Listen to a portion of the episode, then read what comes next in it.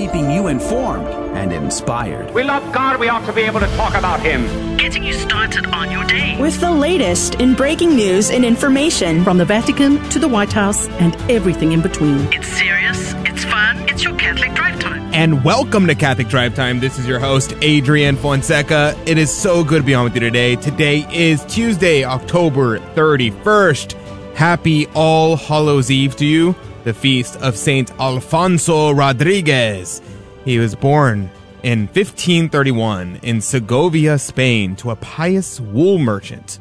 Now, here's a really cool thing. You see this pattern happening all the time with the saints. He was influenced after meeting the early Jesuits in Spain, including Blessed Peter Faber and Saint Francesco de Villanova. He, and meeting these early Jesuits, was influenced to become a Jesuit himself. Now, a side note here, a lesson that can be learned is who do you hang out with? Who are you inspired by? Who are your heroes? Who are your children's heroes? Who are your children's friends? Are they hanging out with people who are going to make them saints? Now, after his father's death, Alfonso took over the family business, which eventually went bankrupt. He also suffered the loss of his wife his three children, and his mother. A tragedy which nobody could imagine having to face. At the time, he was not the most moral of men, and he felt he fell into a life of what you might expect a wealthy business owner would live. And but in the face of these failures and personal tragedies, and after meeting these holy Jesuits, he experienced a profound spiritual awakening. He recognized the wickedness of his life and saw the majesty of God in his own misery. So at the age of 40, Alfonso entered the Society of Jesus as a lay brother. And after a six month novitiate, he became the doorkeeper at the Jesuit College of Mount Zion on the island of Palma de Majorca. Alfonso served as the doorkeeper for 45 years, and despite his humble position, his saintly behavior and wisdom attracted numerous people seeking his spiritual advice. Now, he possessed a special gift for spiritual conversation, and his superior affirmed that no spiritual treatise produce as much spiritual good as contact with him. He became known as the Doctor of Majorca. Now, Alfonso contemplated the grandeur of God, recognizing the insignificance of human existence without God. His deep sense of God's greatness led to his repentance and desire to know more about God. Now, in the last three days of his life, his final communion, St. Alfonso remained in ecstasy, experiencing the overwhelming happiness and joy of the beatific vision. He died on October 31st, 1617, and witnesses decided to have a faithful picture of him drawn due to the profound joy that was evident on his face during his last days. So what can we learn from Saint Alfonso? Well, we can learn three things. One, I'd like to think about the fact that he was a lay brother. How many people will encourage their sons, their daughters into religious life, especially their sons? People say, Oh, I might want my son to be a priest, but why a lay brother? There's no glory in being a lay brother. But that is an act of great humility. We need lay brothers, and the holiness of the humility of a lay brother intends to be greater than that of many others. Another lesson is to contemplate the grandeur of God, to contemplate the greatness of God, his enormity. And lastly, the last thing is the conversations that we have we should always strive to elevate our conversations, that we talk and speak of heavenly things. And like St. Dominic would say, to speak only to God or about God. So, what should we ask from St. Alfonso on his feast day? Well, let's follow his example of humility, his sense of the grandeur of God, and let's ask him for the grace to be humble, to have a sense of the grandeur of God, and for his fruitful conversations. St. Alfonso Rodriguez, pray, for us. us. Joining us right now is Rudy Carlos. Good morning to you, Rudy. Good morning, Adrian. And that just reminds me, you know, you don't have to be on Catholic radio. You don't have to have this gigantic reach. You don't need any of that.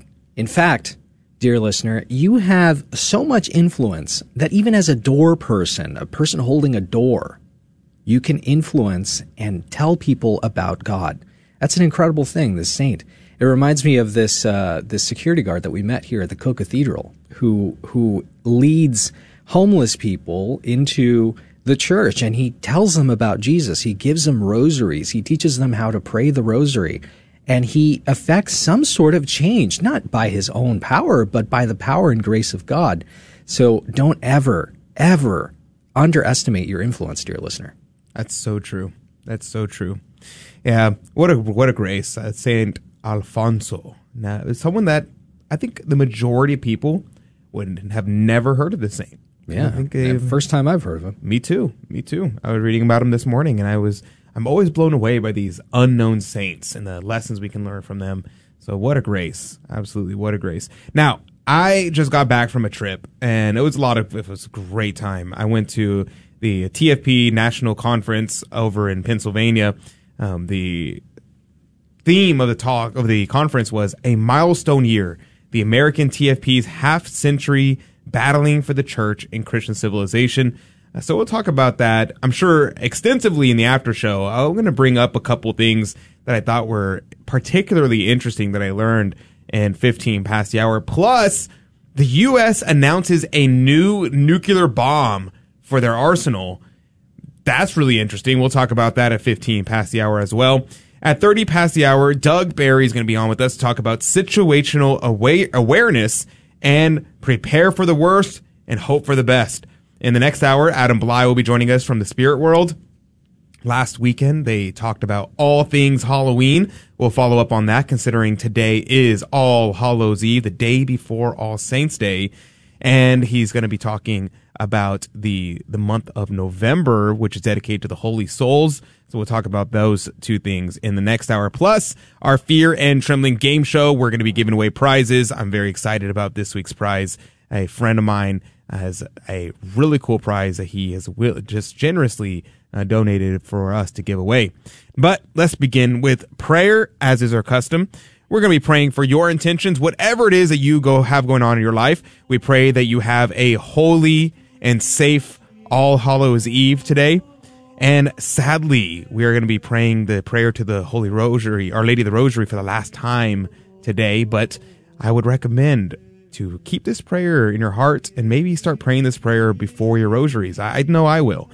Uh, but let's begin in prayer. We're praying for the salvation of souls, the liberty and exaltation of Holy Mother Church, for our friends, family, and benefactors, and all those that we promise to pray for. We pray in Thanksgiving for the 50 year anniversary of the American TFP and for the healing of my grandfather, uh, who is very, very sick. In the name of the Father, and the Son, and the Holy Ghost, Amen. O Virgin Mary, grant that the recitation of thy rosary may be for me each day, in the midst of my manifold duties, a bond of unity in my actions, a tribute of filial piety, a sweet refreshment, and encouragement to walk joyfully along the path of duty.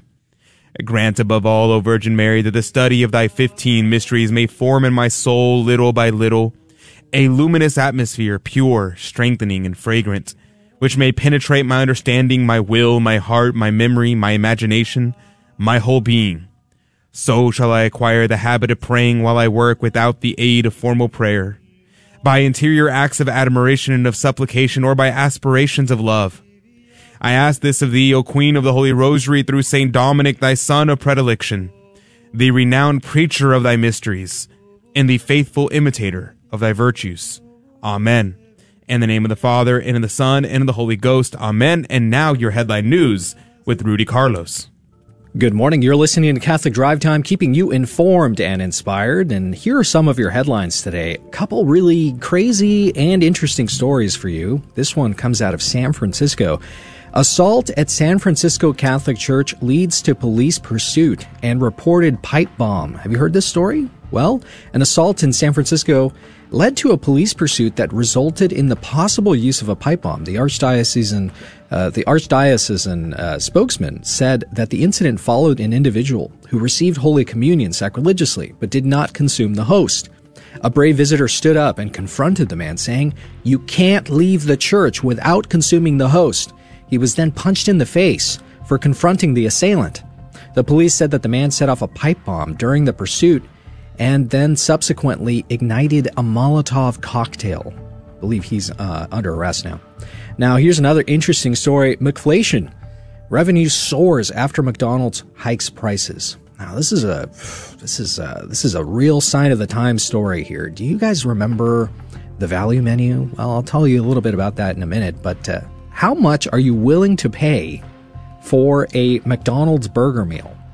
On Monday, McDonald's reported that revenue was up 14% this quarter in what the burger company called something attributed to strategic menu price increases. The company beat expectations of $6.58 billion in the third quarter, raking in $6.69 billion in revenue, according to Refinitiv. Now, while the company didn't reveal which of its items had increases and how they applied them to the company's almost 14,000 domestic restaurants and almost 40,000 abroad, one branch in Darien, Connecticut is charging as much as $18 for a Big Mac combo meal. Who's paying for this? This is crazy. That includes a medium soft drink and medium fries. Remember the dollar menu? Well, right now, the McDonald's app in New York City shows the cheapest option on its dollar, two dollar, or three dollar menu is a small order of French fries for two dollars and forty nine cents. Absolutely crazy. I'm tired of inflation. And finally, the Biden administration sued over a program that linked conservatives to neo Nazis. The Biden administration is facing legal action after a federal anti terrorism grant program was accused of targeting mainstream conservative groups, including Heritage Foundation, PragerU, and the Republican National Committee. Quote, the subversive element that has taken over the Department of the Homeland Security gave hundreds of thousands of dollars to fellow travelers at a university program that labeled us as extremists but illegally refused to comply with the law to turn over documents related to the ridiculous targeting of conservatives, unquote, one associated with the case said. He continues saying, We've had enough. The anti terrorism grant program, which was awarded $70 million since fiscal 2020, gave $352,000 to a University of Dayton initiative aimed at fighting, quote, domestic violence extremism and so called hate movements, unquote. Those are some of your headlines today, but stay tuned on Catholic Drive Time for more. Thank you, Rudy, for keeping us up to date. The gospel of the day comes from the gospel according to Luke chapter 13, verses 18 to 21. We're going to focus in on just verse 19 here. Verse 19 says, It is like to a grain of mustard seed, referring to the kingdom of God, which a man took and cast into his garden. And it grew and became a great tree and the birds of the air lodge in the branches thereof. Now, the question of the mustard seed comes up all the time, but Cornelius a Lapide pointed out some things that I had never heard before. Now, obviously, you have the, the typical things that the mustard seed re- represents small faith because faith, small in appearance, but of great virtue and efficacy, can bear much fruit. Now, he gives this example because they talk about having faith like a mustard seed. You can tell a mountain to move and it'll move, right? Well, this is really interesting. Cornelius a Lapide says, this faith shone brightly in St. Gregory, the bishop of Neo Caesarea, for he, when a mountain stood in the way of his building a church, by his prayers removed it to another place. He performed many other miracles from which he received the name Thaumaturgus, which is wonder worker he says, and uh, there are other examples of things like this happening. He says St. Jerome gives a similar instance in his life of St. Hilarion. For he, when the sea, through an earthquake, raised vast masses of waters upon the shore, which threatened the city of Epidaurus with destruction, was placed by its citizens upon the shore as a bulwark against the waves. He drew three figures of the cross in the sand, stretched forth his hands, against the sea when it was swelling to a vast height before him. When it stood still and roaring for a long time, as if it were angry with the bulwark, by degrees it sunk down to an ordinary level. What an amazing grace. So, obviously, there is a symbolic element to this. We talk about faith, we talk about trusting in God, talking about having humility and virtue, but also recognize God does do miracles. And all he requires is for you to pray without ceasing and to have faith as a mustard seed. We'll be right back with more right after this.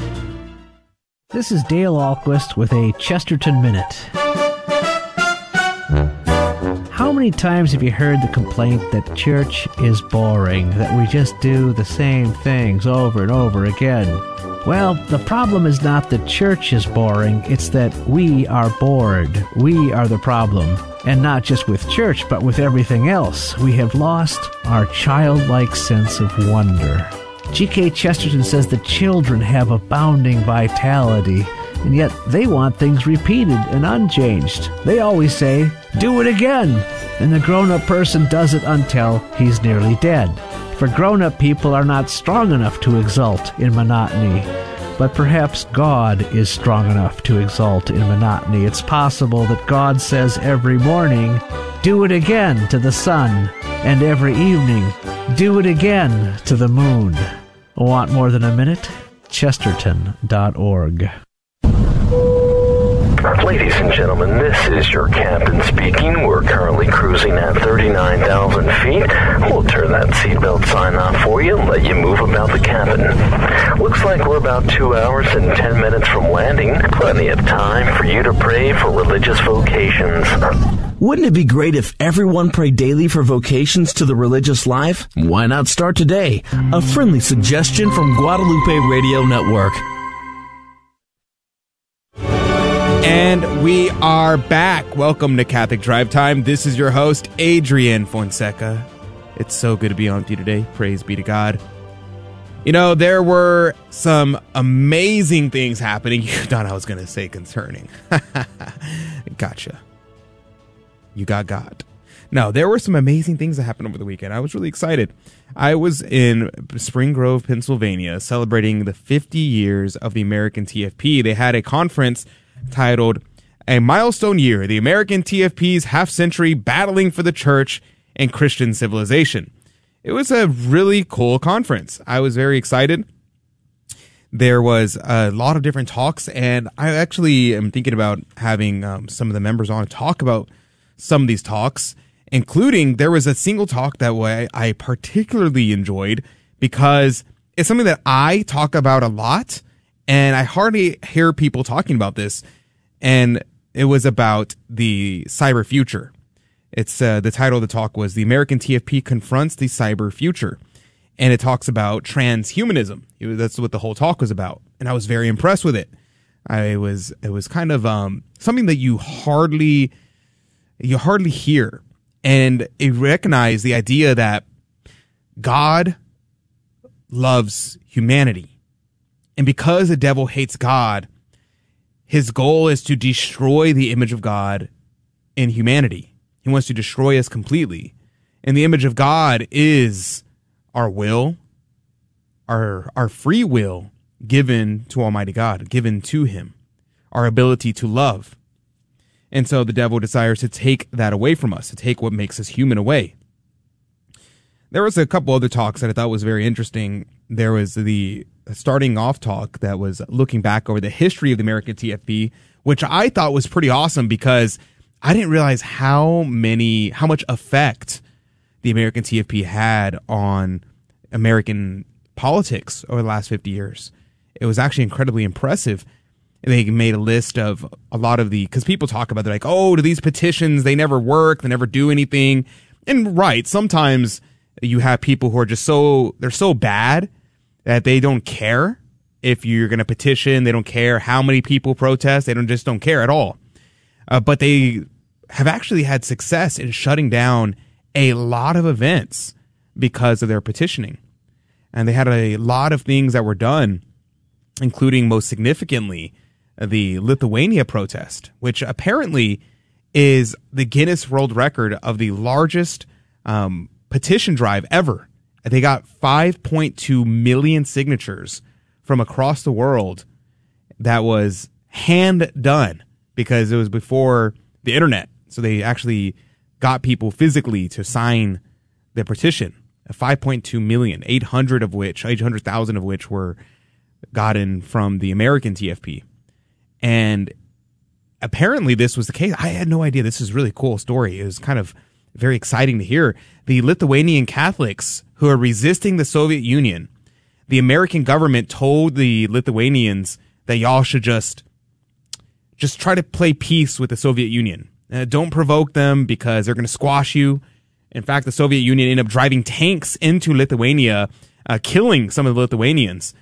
But the Lithuanians were received so much hope from the American TFP and the TFP worldwide because they were collecting signatures and they were getting updates on how many people around the world were supporting them. And they they use that as a as a mode of courage to say, look how many people are out there supporting us. We're not alone.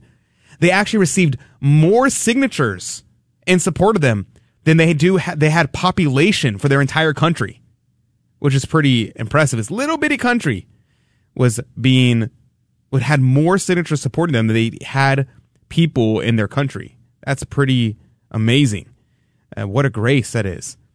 And it ultimately was uh, able to influence enough of the other countries to actually step in and and speak out for Lithuania and was able to help in the freedom of Lithuania. I thought that was incredibly impressive. That there was about a, a million other things that you could talk about that I thought was really interesting.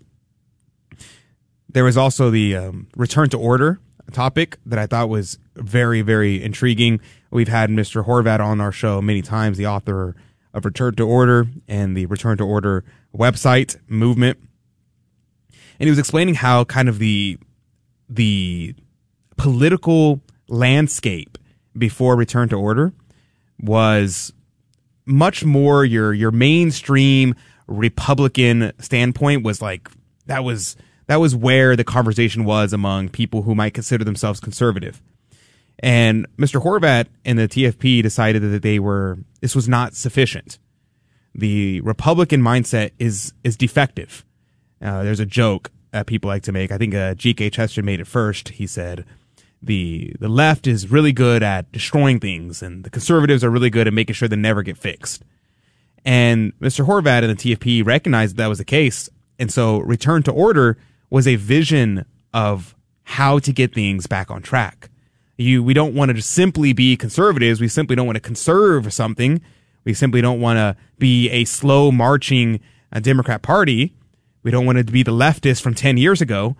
We want a return to order. We want a restoration of Christian civilization. And those ideas, because of the return to order campaign, was actually been successful in moving the needle and having people actually be able to talk about these things. We see it all the time now. We have um, people talk about Christian nationalism, which I disagree with. There's elements of it that are that are problematic. That I, I think are problems, but the idea that someone would even have those ideas and be able to articulate them would have been impossible 10 years ago. Uh, you had what 10 years ago the Tea Party movement was the the most conservative thing out there of fiscal responsibility. Uh, but now we've actually understood that we need to have a restoration of not simple simply our economics. Economics is important; it's an element of it, uh, but it's not the end all be all. And that was helped push by the Return to Order campaign. I thought that was very interesting. And one of my favorite talks was about Our Lady of Fatima. Our Lady of Fatima, they were talking about how, why the TFP created America Needs Fatima. Why did they decide that that was going to be a focus? Why do they bring Our Lady of Fatima to homes all across the United States and, and worldwide, but uh, the American TFP specifically is what uh, we were talking about. Uh, bringing the, the Our Lady of Fatima into the homes of I can't even say how many people, a ridiculous amount of people, and they're sharing the stories of miraculous. Uh, they don't we didn't say miraculous, but miraculous. I would say miraculous of conversions of uh, hearts being moved from the statue being brought into their homes, and I was just absolutely stirred by this. Uh, people who have been away from the faith and they see Our Lady of Fatima come into their home and they're they're just moved. They're they're changed. Their hearts are changed um, by these beautiful beautiful witnesses. You know, one aspect that I was thinking of there was a story that I was told about this Fatima visit where the everybody in the in the house was was not very good. They were just they were just misbehaving the kids were not really wanting to be there. Mom was making them be there, and uh, the, one of the daughters was dressed and very inappropriately, And when the Fatima custodian uh, removed the the cover from our the statue of Our Lady, revealing her, and immediately just silence came over the room because they saw the gaze of Our Lady and they saw the beauty of her face. And immediately they were moved to silence. And the custodian was telling me that immediately the, the young girl who was not dressed in the most appropriate manner started like pulling on her shirt as if she could stretch it out to cover her to cover her body and started pulling on her on her shorts to try to make it make it stretch to cover her legs uh, because when you see our lady of fatima when you see the holiness and the and the modesty in our lady the reservedness and the beauty in her you can't help but have the spirit of silence and want to be modest, want to be humble, want to cover yourself. There's a sense that you're exposed. Eh, there's a sense of shame when you are presented with the queen of heaven and earth and you are not dressed in the wedding garment. It'd be like if you came in athletic shorts and a tank top or athletic shorts and a in a t-shirt, a graphic tee to a formal wedding you would feel out of place. You'd feel embarrassed to be there. You'd try to cover yourself. And there you see when Our Lady Fatima shows up, immediately hearts are changed. Not a word is spoken. Uh, they don't chastise them like, oh, you need to change your clothes. Oh, you need. It's simply the presence of Our Lady changes the hearts of so many people. And it's an absolute and beautiful grace. Now, much more could be said about this, uh, but the last talk I'll bring up, and then I'll transition over to talk about this nuclear bomb story. This last thing, and I think I'll invite Mr. Whitcraft on to talk about this. He says the role of confidence that we pray that plays in the future. He said like, look, we're going to be in a great chastisement. It's going to happen. Uh, things are getting bad. We may be drafted into war. Uh, World War III is right around the corner. Civil War seems like it's it's heating up. There is a terrorist coming across our border, but we have to have confidence in Our Lady. Our Lady has promised us that she will be our mother. I think about Our Lady Guadalupe saying "Want to Juan Diego, Am I not here who am your mother? We think about Our Lady of Fatima saying, In the end, my immaculate heart will triumph. And so we have to have confidence, which Mr. Whitcraft pointed out that confidence is like hope, but on a higher level. It's like, a, he called it a super virtue of hope, which is confidence uh, confidence in Our Lady's promise, confidence in our Lord's promise. And I think it was a very interesting idea. So I was very impressed with the whole with the whole event. It was very beautiful. Much more could be said, and I'll talk about more of it in the after show. So stick with us in the after show, and I'd love to share with you uh, more about my experience there. Uh, but with the last minute we have here, a story that I thought was very concerning was that absolute craziness the U.S. announces a new nuclear bomb for arsenal. And that's not really crazy. I mean, we have had bombs for a long time. this bomb isn't anything special, but it just made me think about the threat of nuclear warfare because they talked about the, this bomb, which is not the highest uh, yield of bomb we have. It's in fact kind of low in comparison to what we have. It was 360 kilotons. And I'm like, I have no idea what that means. So I went to the nuclear uh, nuke map, which kind of lets you see what that looks like. If that bomb was dropped on Houston, and if you don't know about the geography of Houston, um, I'll try to give you an idea of what that's like. If it was dropped in the center of Houston, it would wipe out all the way Rice University, University of Houston, University of St. Thomas, all would be gone, wiped off the map right away, just gone.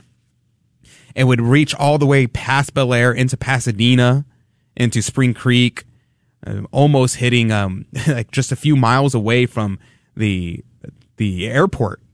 It's it's insanity of how much damage would be reached. Uh, for Dallas, it would be reaching all the way to Fort Worth. In Austin, it would reach Round Rock. And these, it's very, very devastating to see this kind of damage of what a small nuclear warhead will do. So we definitely need to pray for peace because we definitely do not want war. We do not want nuclear weapons to go off. These things would be bad for humanity. It'd be destruction of our our way of life. So let's have confidence in Our Lady's promise and let's be hopeful for the coming of the Immaculate Heart of Mary. We'll be right back with Doug Barry right after this. Hello, this is Steve Gleason with your one minute tool for Catholic evangelism. Here's the question for your non Catholic friend Can you really say you know what praying the rosary is all about? So here's your three best friendship tools for Catholic evangelism. Number one, listen to the who's who of the rosary. We have the Blessed Trinity, we have the Angel Gabriel, we have the Virgin Mary, we have John the Baptist, and we have Elizabeth. So how's that for a cast of sacred ones? Secondly, reflection. While saying the rosary, we reflect on 20 primary and sacred moments that occur in the lives of the Holy Family. And thirdly, the Rosary Dynamics. Here's how you involve this cast of holy ones in praying the Rosary. You first invoke the three persons of the Blessed Trinity, then onto praying the Apostles' Creed. Then you will pray in Our Father. Then you will recite the Angel Gabriel's words to Mary. Then you'll recite what Mary said to Elizabeth, and then you will relive John the Baptist being filled with the Holy Spirit in the womb. Then you will ask for Mary's assistance in your life, and I'm so glad to say none of that is idolatry.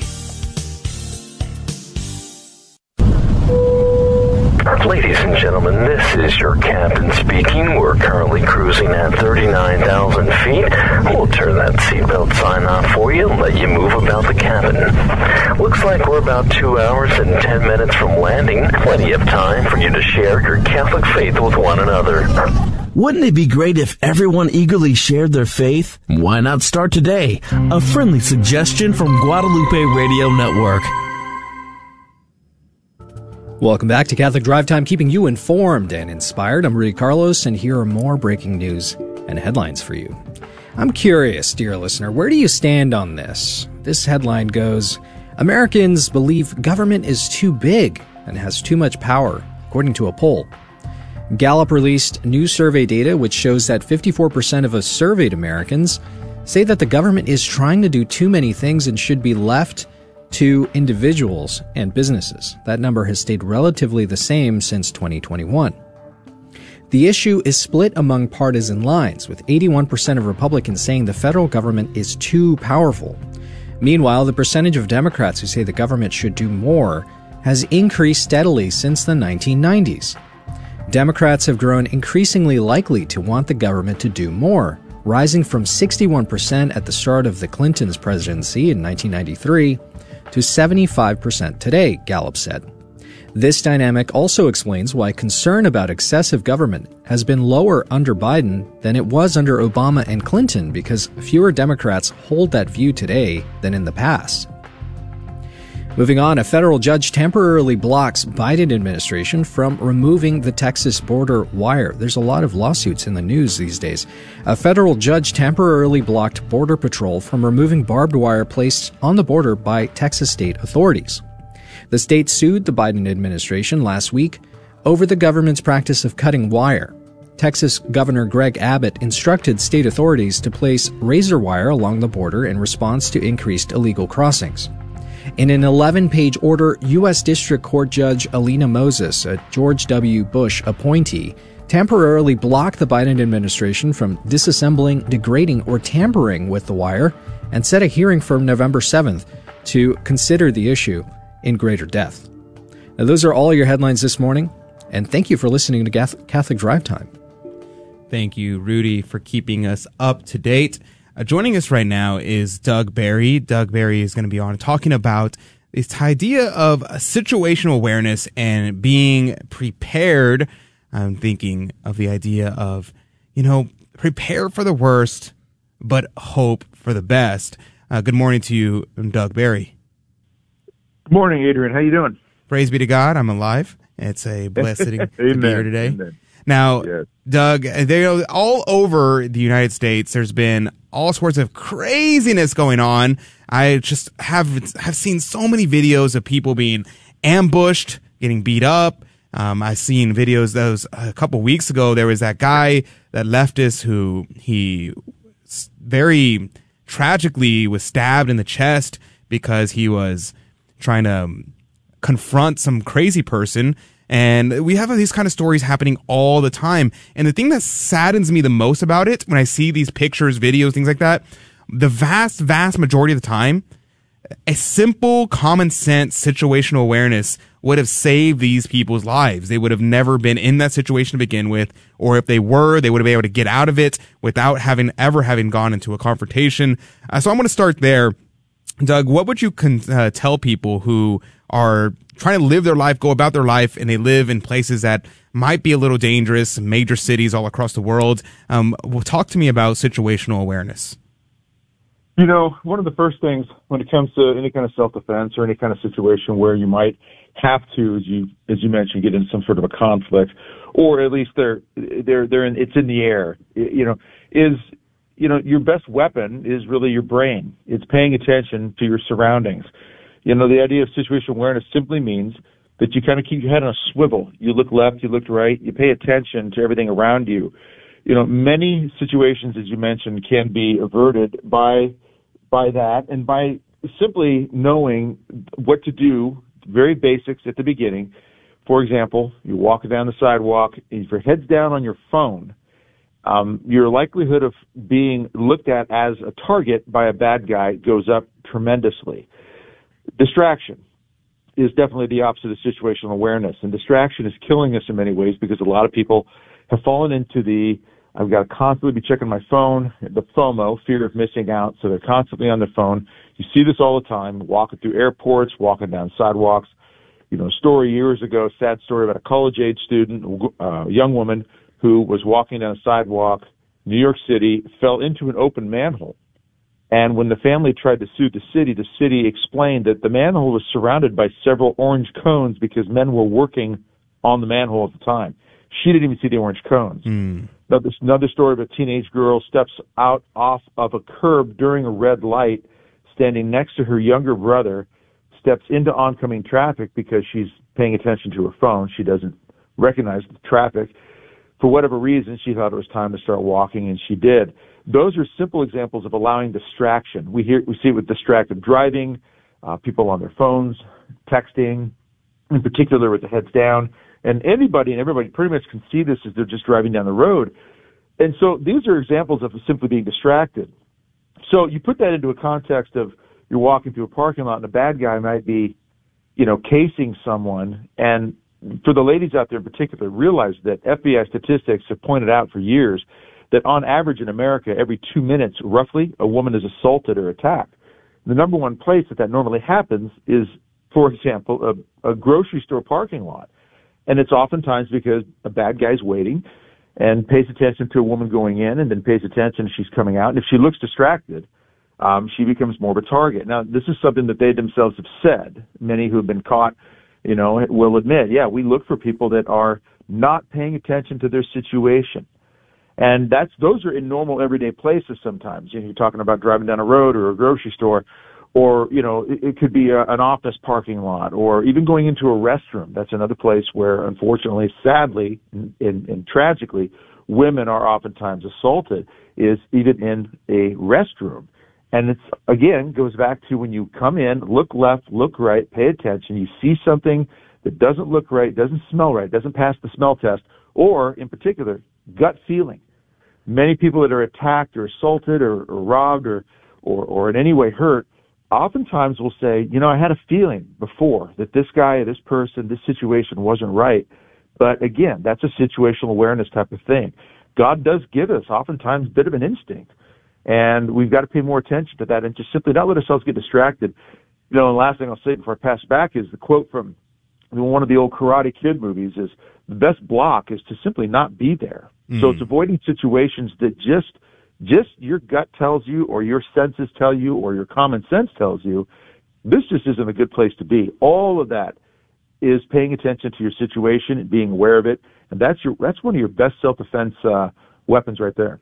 Right, for sure. And one of the things that is really sad is that uh, people have been basically brainwashed into ignoring their common sense because they're told you don't want to stereotype oh, just because there's some shady people that are uh, wearing uh, hoods over their head at middle of the night, hanging around the gas station where the lights are dim, doesn't mean they're bad people. They could just be nice citizens that are hanging around. Um, you don't want to judge people.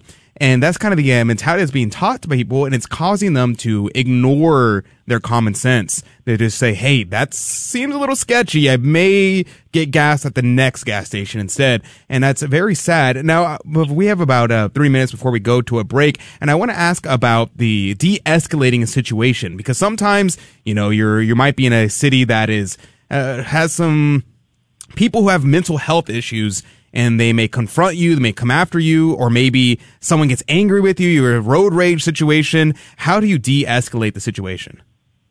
You know, the first thing is keep your emotions in check. We have to understand that a lot of things that, you know, when, when situations escalate, get out of hand, a lot of times it's an emotional issue more than anything. You can de-escalate by a smile. You can de-escalate by a confident attitude. It doesn't have to be a tough guy or tough woman attitude. That normally will elevate problems. And if we have that attitude that I'm going to de-escalate, but I'm prepared in case this doesn't go the way it should, I'm prepared. That shows that I have a confidence to myself, but I'm also going to talk through this calmly.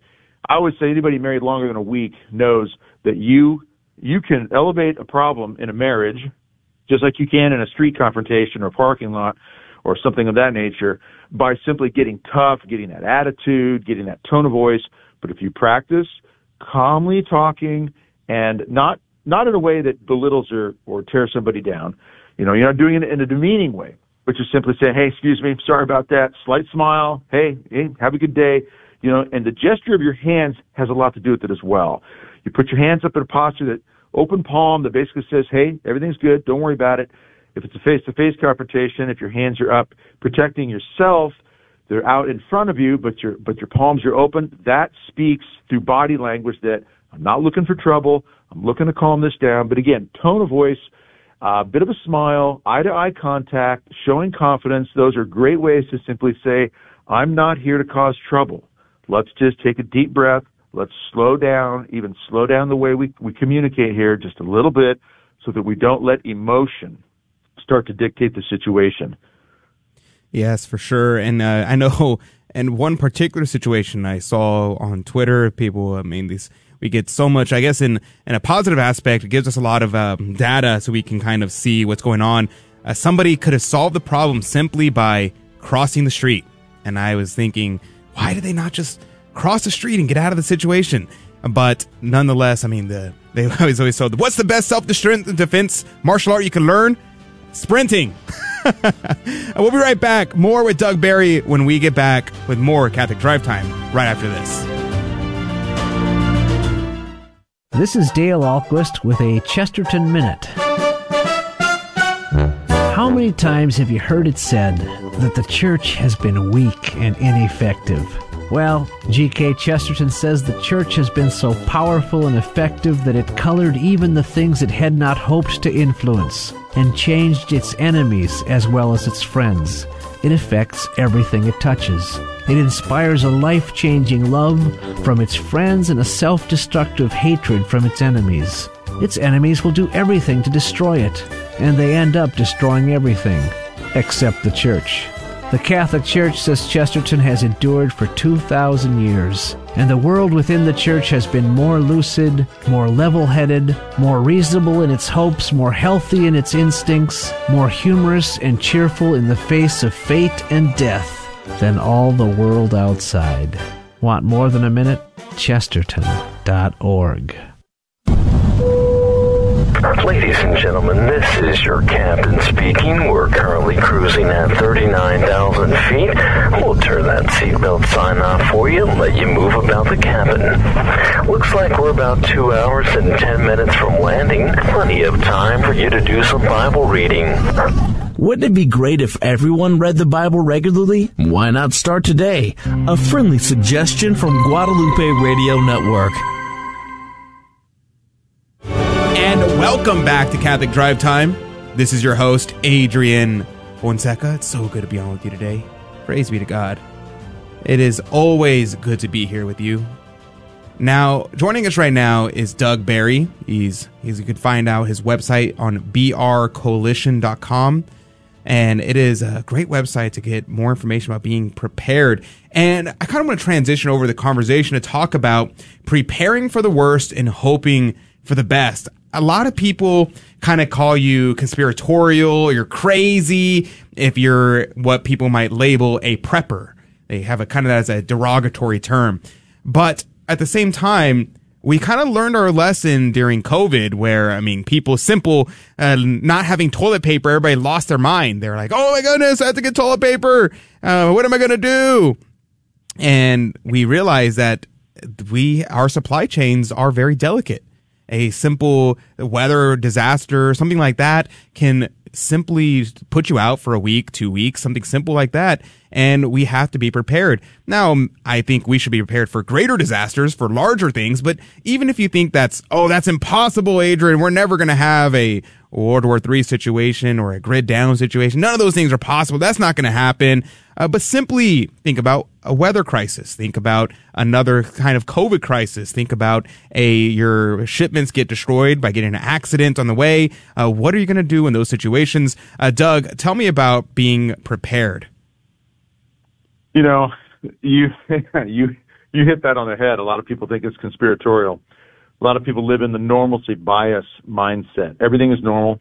They're, they're biased towards that. They don't feel like they need to worry about anything. We've become so comfortable, and it's great. We've got great modern advancements and technologies and all great services that are out there that really help us. You know, bottom line is we always feel like we can call somebody, they're going to come take care of things, and we feel like it's going to happen right away. This is something we've been conditioned to believe. Kids are conditioned growing up now with a smartphone that they can have everything at their fingertips immediately. We can call 911 if there's an emergency, someone's going to come out and help us. It even goes to the point where if there's some sort of natural disaster on a large scale, hurricane, tornado, you name it, FEMA will show up or National Guard will show up. Someone will bring me what I need and they'll take care of these things. Now, it's great that we have a lot of these emergency services and a lot of these areas can be covered, but it isn't realistic to think that it's going to happen so well all the time. You know, I was giving a talk in Florida at a men's group many years ago. I was talking about, in particular, awareness and self-defense and some of these issues to a group of men, and there was a man sitting in the corner, older gentleman. At the end, he commented. He said he wanted to talk. He looked a little, a little uh, intense throughout the talk, and finally he said, um, "I'm a retired Long Island detective, and I can tell you that everything." Doug's talking about is correct and it makes sense. You have to be prepared. For example, he said, when you call the police in a crisis situation, he said 95% of the time when we show up, we're there for two reasons. One, we're there to take the report. Number two, we're there to clean up the mess.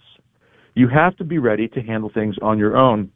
And that's in a crisis of some sort of assault or break in or some sort of attack. But when it comes to what you just described, some of those things we we know we've seen over and over from natural disasters to the COVID uh, example, perfect example of what happened there. The baby food uh, formula shortage that happened about a year ago, just over a year ago, was another perfect example of a supply chain issue that sent many parents into a very desperate situation because some of them had children who had a particular type of formula need because of allergy. And they were online bartering, doing what they could to try to get the word out who had what.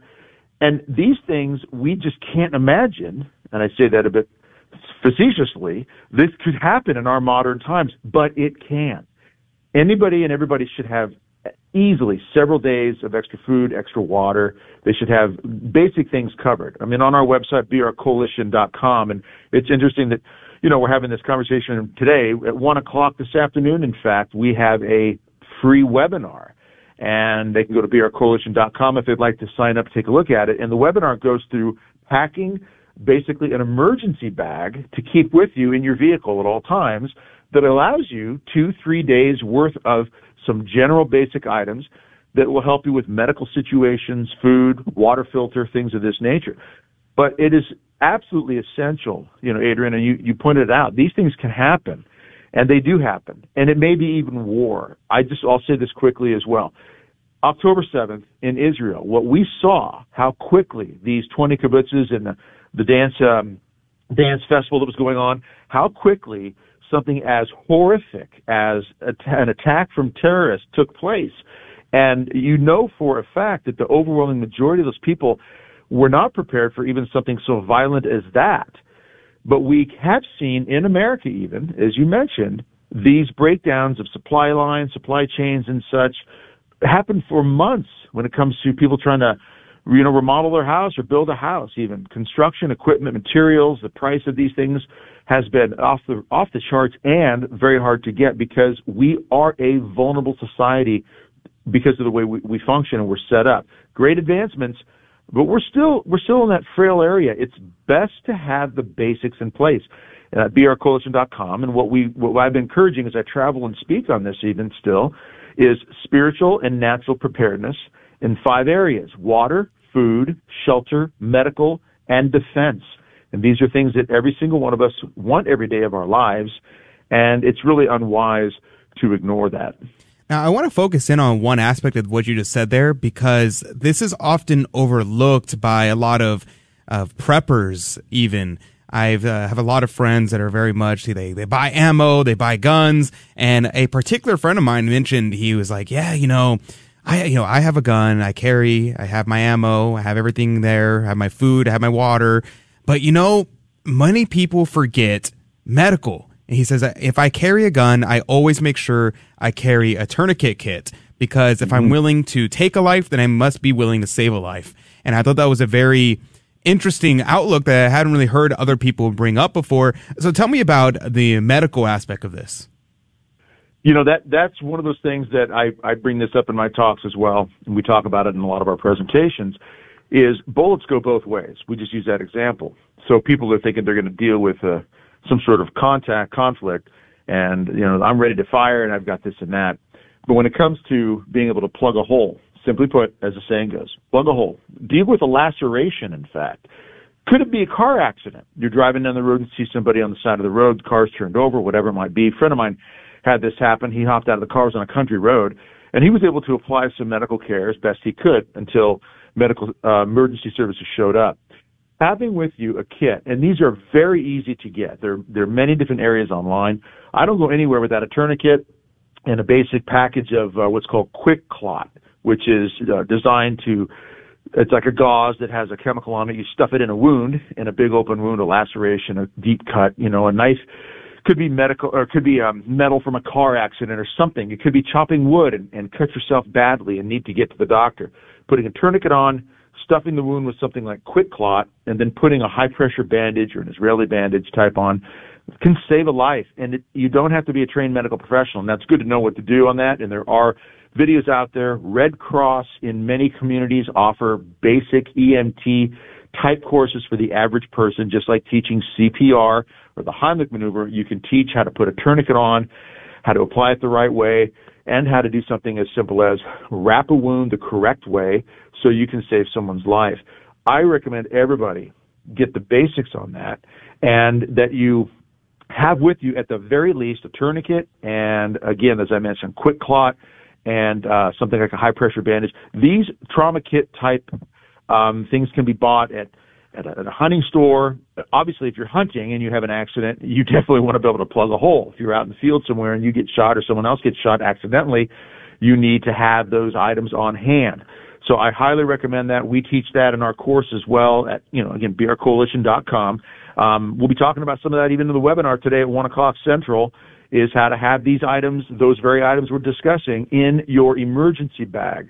Because there's a lot at stake. And people need to think about this too, Adrian, is it's not just about you or me, it's about those that God has entrusted to our care. Mm. You know, wife, children, grandchildren, and so forth. And anybody else you might bump into in public that you can be a good Samaritan to. I'm sure if the Good Samaritan in the gospel had a had a emergency bag with him with a tourniquet, he would have used that on on the guy that had been beat up. So uh, these are very important things to think about.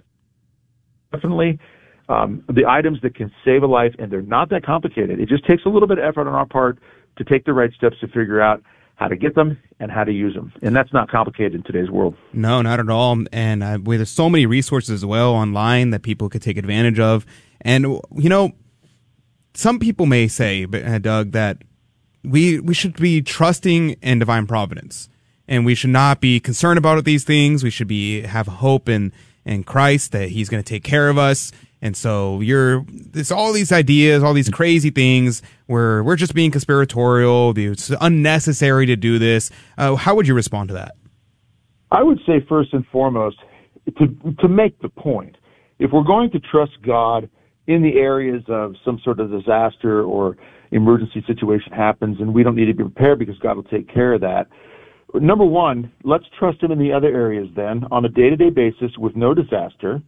And don't worry about paying your mortgage. Don't worry about going out of the house to go to the grocery store to get the food, to come home and then cook it. You know, again, to make the point, why don't we just trust that angels will take care of our food, take care of our mortgage, take care of our electric bill, and so forth? But no, God has us in this world, live in this natural state. We have to cooperate with the way God has created the system in the sense of we need food, we need water, we need to take care of our responsibilities and bills, and we have to work for that. Another thing to consider is if your child is hurt, then just pray over your child and expect the broken leg or the serious cut or the concussion to be fixed. But that is not something any good parent or grandparent does. You make sure your child is taken care of through the ordinary means that God has structured the world to basically operate through, and that is take them to a doctor, get them checked out. I I would also add to that one more thing, and that is when we see that again, this is not just about me. If I'm going through life, I'm ready to go. I'm just going to trust God. I'm ready to die if something happens. Remember that it isn't just about you.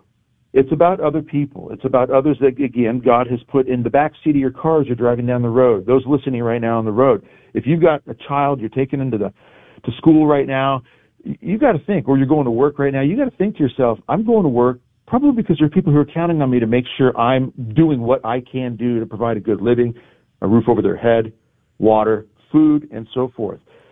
We can trust God in a crisis an emergency, but we also have to trust that God put a brain between our ears and calls us to be part of these things. And also, if we call someone for help, we're trusting that someone's going to come who has taken the time to prepare, taken the time to learn, taken the time to train, taken the time to purchase or, or acquire the items that are necessary for that emergency to be dealt with. So ultimately, we say we're trusting God, but we're trusting that God will send people who've taken the natural steps to get better prepared, which is something we could do, at least in, in, in help in the interim until someone does come to help us, if in fact they do. And there are many situations we could we could get into. We could talk for mm-hmm. much longer about the reality that there are examples out there that show people don't always come for help. We help are. We, unfortunately out of time. Check out Doug Barry's YouTube channel. He has tons of content just like this. But God bless you, God love you, and we'll see you in just one moment. I would always hear from uh, different people at non-Catholic churches that Catholics were going to hell or that they really didn't know who the Lord was. The Catholic Church is not all what people say it is. I mean, it's completely different. There's so many stereotypes. It's very possible to know the Lord, and it's very possible to have a relationship with God in the Catholic Church. I believe I was born into the Catholic Church, and that's where I belong. If you've been away from the Catholic Church, visit CatholicsComeHome.org. Have you heard about life coaching? Hi, this is Coach Felicity with your Stand Tall Today Coaching Minute. Coaching is one of the things Jesus did with his disciples. Whenever they were stuck, overwhelmed, or even struggling a bit, Jesus asked questions that brought clarity and hope. He then used ongoing conversations that helps them to navigate the path and completely change their lives. Just like the disciples, we too can find ourselves feeling stuck, overwhelmed, and struggling a bit. Maybe you need help in your marriage or with a parenting issue. You're navigating a loss, you want to improve your health, or advance your career. At StandTallToday.com, our experienced coaches will help you to take another look at life, renew your hope, Get past those challenges and step into living abundantly. You can find out more about coaching and schedule a free introductory call by visiting us at standtalltoday.com. Listen, life is too short to stay stuck. Contact us at standtalltoday.com. Ladies and gentlemen, this is your captain speaking. We're currently cruising at 39,000 feet. We'll turn that seatbelt sign off for you and let you move about the cabin. Looks like we're about two hours and 10 minutes from landing. Plenty of time for you to study a section of the Catechism. Wouldn't it be great if everyone read the Catechism of the Catholic Church? Why not start today? A friendly suggestion from Guadalupe Radio Network.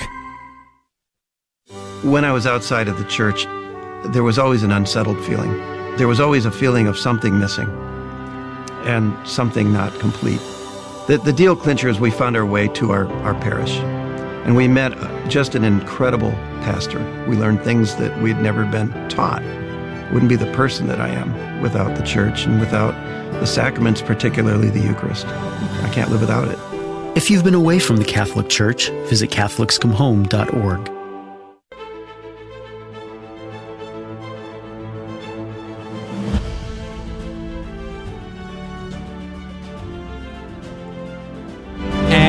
welcome back to Catholic Drive Time. This is your host, Adrian Fonseca. Praise be to God. It's so good to be here with you today. Uh, we wrapped up a great conversation with Doug Barry. I was very intrigued by what he had to say. And, you know, there's a saying. It's kind of a cliche, but it's true, though.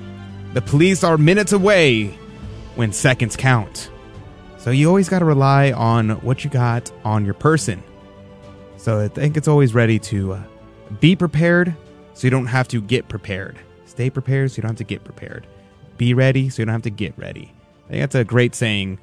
It's something to always keep in mind. You know, I you know I first heard this uh, saying not in this context, but in sports, like for combat sports especially. There's a lot of guys who will be in like um, boxing and things like that, and they will say uh, they will have off seasons basically, and so they have to have like a six month training camp to get up to the day of the fight. Whereas the the greatest boxers like Canelo Alvarez, for instance, he's like, I'm ready to fight at any time. Like I'm always training year round, 24 seven, all year round, 365, no days off. I'm always in shape. I'm never out partying. I'm never out doing these things. I keep my body in the utmost shape. So that way, if there's a amazing fight that's, that gets presented to me, I'm ready to fight in a month.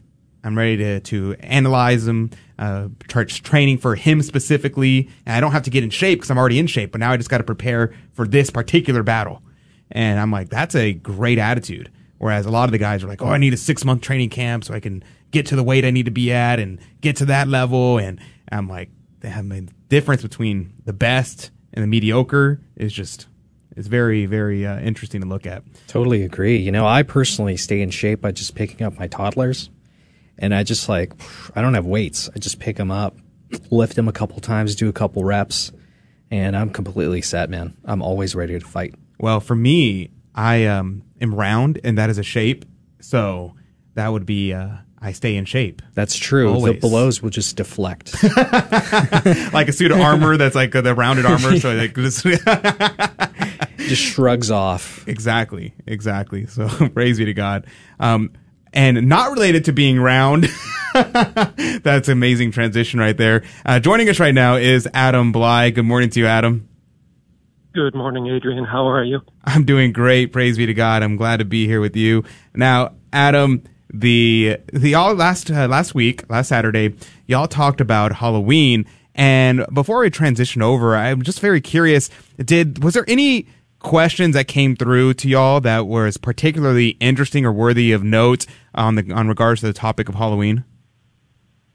Well, actually, that show was a recorded show, so we weren't able to Oh. take calls. But we did get, you know, we did get some emails and some messages, and you know, the main thing is the kind of question: Do we just kind of back away from Halloween and not do anything and not let the kids enjoy, you know, just kind of this the regular American holiday aspect of it that kids are mostly into, or um, do we allow them to do that? And my kind of point with it, if you look at the history of it, for about 1500 years, and we don't have time to unpack it all now, but for about 1500 years, it was a very Catholic Christian activity, meaning it was a time that kids went around on holy days, by the way, all of them, Easter, Christmas, um, uh, Hallowtide, kids would go around and they would beg for food or treats because, not because it was Halloween, but because it was a holy day and you were expected to be more charitable on holy days. And that's, that was the mindset behind this activity for like 1500 years. And where I'm kind of falling with it myself is yes, there are bad people in the world that want to, you know, associate this with black magic and do bad things.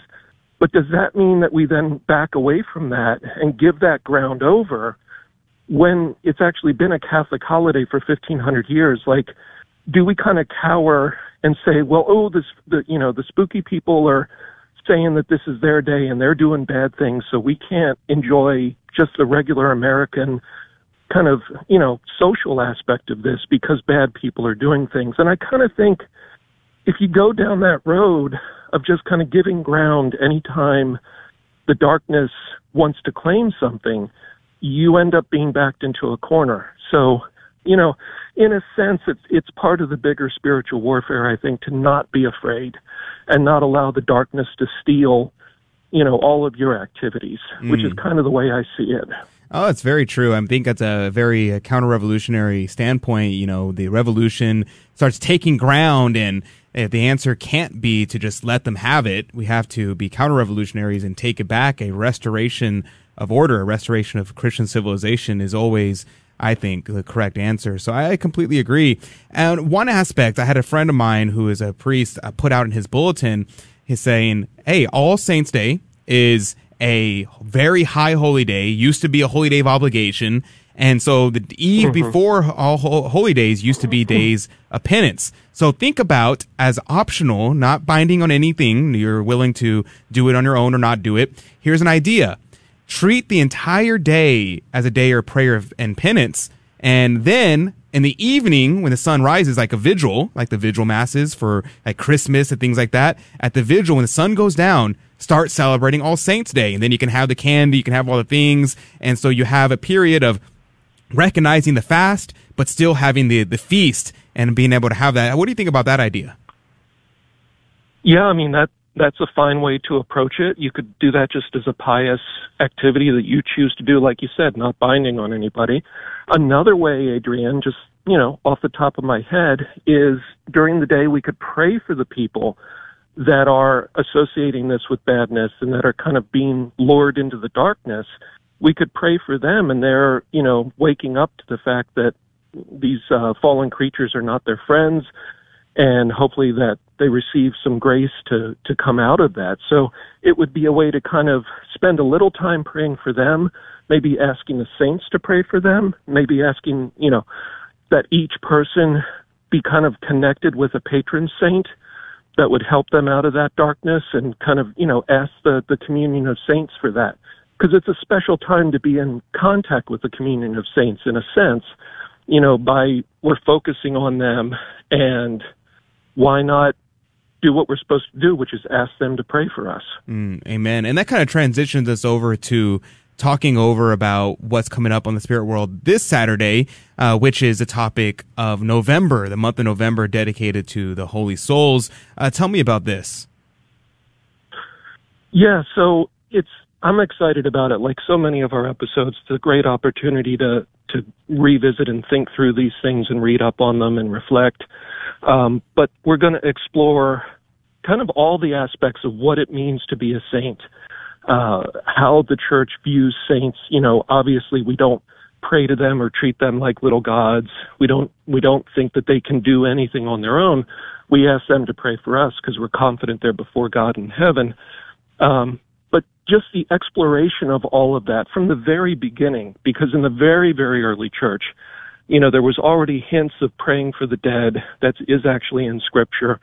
Um, but the idea of saints and the discovery of the power of saints in terms of, you know, people going to their tombs and praying and asking for their intercession, which by the way was a Jewish activity before Christianity, where particularly holy rabbis, people would go to their tombs and pray. And, you know, there's a vestige of this in most cultures around the world where you would visit graves and pray, just like we kind of do even in the secular world. So there's, and then build upon that and upon that, and then the church seeing the different miracles, even after a holy person had passed on. And then the idea, the main thrust of it, Adrian, that I want to focus on is patron saints. Mm. How we personally can seek a relationship or be open to heaven establishing a relationship with a particular saint that's going to help us through whatever phase of life that we're in. And that's where I want to focus is on the practical, useful thing that we can do with the saints for our spiritual journey because ultimately God is providing that connection so that we make it to heaven. And so that's that's kind of where I'm hoping the show will land this week. Now, what about the distinction between All Saints Day and All Souls Day? I know, especially among uh, my my family has a Mexican background, and I've always wondered about uh, Dia de los Muertos, and it's always kind of put me off. I always had a bad just feeling about it, but I don't know enough about the history of it. Maybe it's people are just abusing it today and it used to be good, but I don't know enough about it. Uh, tell me about the distinction between All Saints Day, All Souls Day, and if you know anything about Dia de los Muertos, I'd be very curious. Well, of course, so All Saints is about the, the souls that have made it to heaven and that are in the beatific vision. All Souls Day is about the souls in purgatory. So then we're we're praying for our loved ones that are kind of on that escalator to heaven. They're they're moving slowly. They know they're going to get there. It's inevitable, but they're not to the top floor yet. So we're going to hopefully speed up that escalator ride through our penances, through our prayers, help them along, maybe comfort them a little bit because, you know, they're being purified in the sense that they weren't where God wanted them to be when they died. So God had a goal, a hope that they would be in a particular place emotionally, spiritually, intellectually when they died.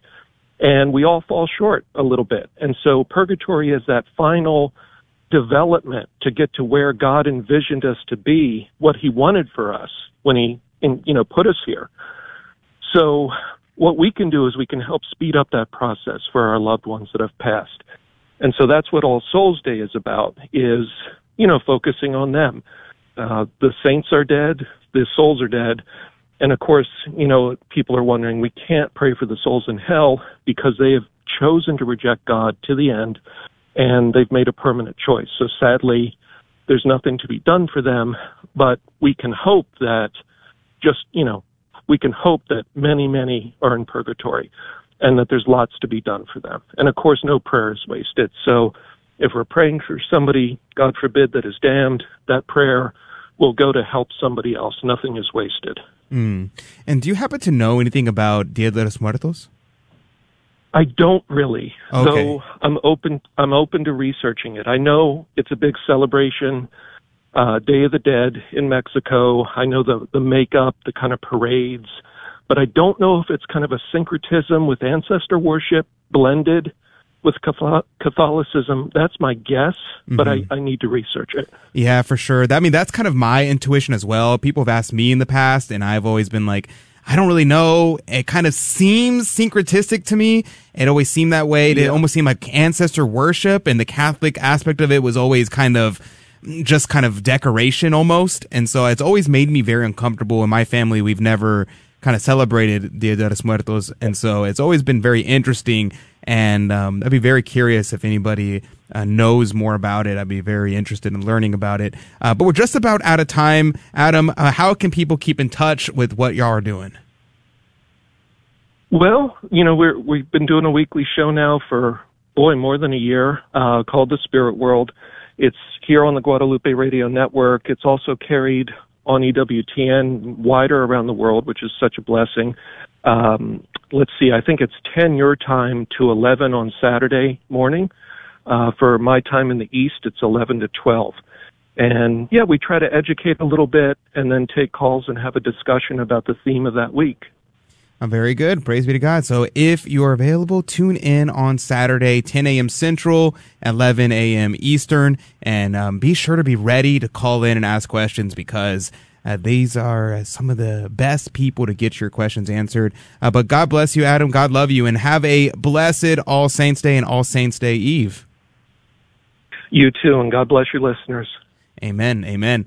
And that's going to do it. Speaking of celebrations, I have some fanfare coming up because we're going to be going into our Fear and Trembling game show, which is where we are going to be giving away prizes. And let me just tell you, this week, you have a higher chance of winning because there's no game show tomorrow because we will be having a pre-recorded show for the Feast of All Saints. We're going to be taking the day off, going to Holy Mass and praying for you. Uh, so that means the odds of you winning are even greater. So make sure you call in 877-757-9424. That number 877 757 9424.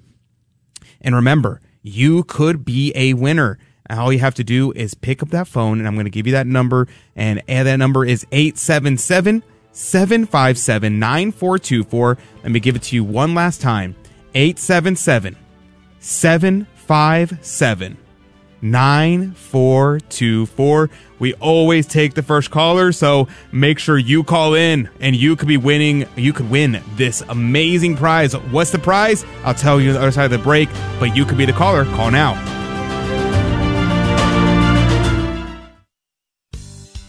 Hello, this is Steve Gleason with your one minute tool for Catholic evangelism. Here's the question for your non Catholic friend. Your church most likely has a praise and worship time. Would you be surprised to know that the songs you sing might have nothing to do with worship? So here's your three best friendship tools for Catholic evangelism. Number one, history. Praise and worship was not a term used until the mid 60s when the Jesus people music started becoming more complex and contemporary. By the late 70s, praise and worship had become an entire entity of its own. Secondly, what is worship? It's a sacrifice. It's not singing a soft, flowy song with hands raised. The New Testament writers understood that worship was a sacrifice, that it occurred on an altar, which was and is known as a place of slaughter. Thirdly, the altar is for you. Jesus, in the holy sacrifices of the Mass, invites you to participate in His timeless sacrifice of love that truly occurs on the altar. No nightclub effects, no entertainment, no pumped up emotion. Oh, and please don't register for the next Praise and Worship Global Seminar. Why? Because you can't teach praise and it won't include worship. Yikes.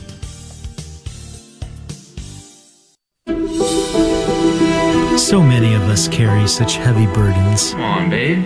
It'll be fun. It's just you and me. Deep within, we struggle because sin separates us from God. But thanks to the grace of confession, God compassionately listens, forgives, and sets us free. So if it's been a while since you've been to confession or Mass, come home and experience a fresh start. Visit CatholicsComeHome.org.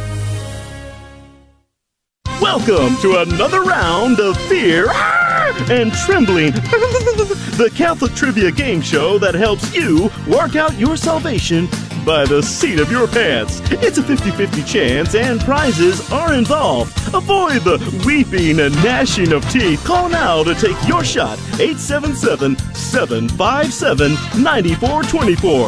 877 757 9424. 877 757 9424. That's the number to call to be part of our game show, Fear and Trembling. We're going to give away prizes, and guess what?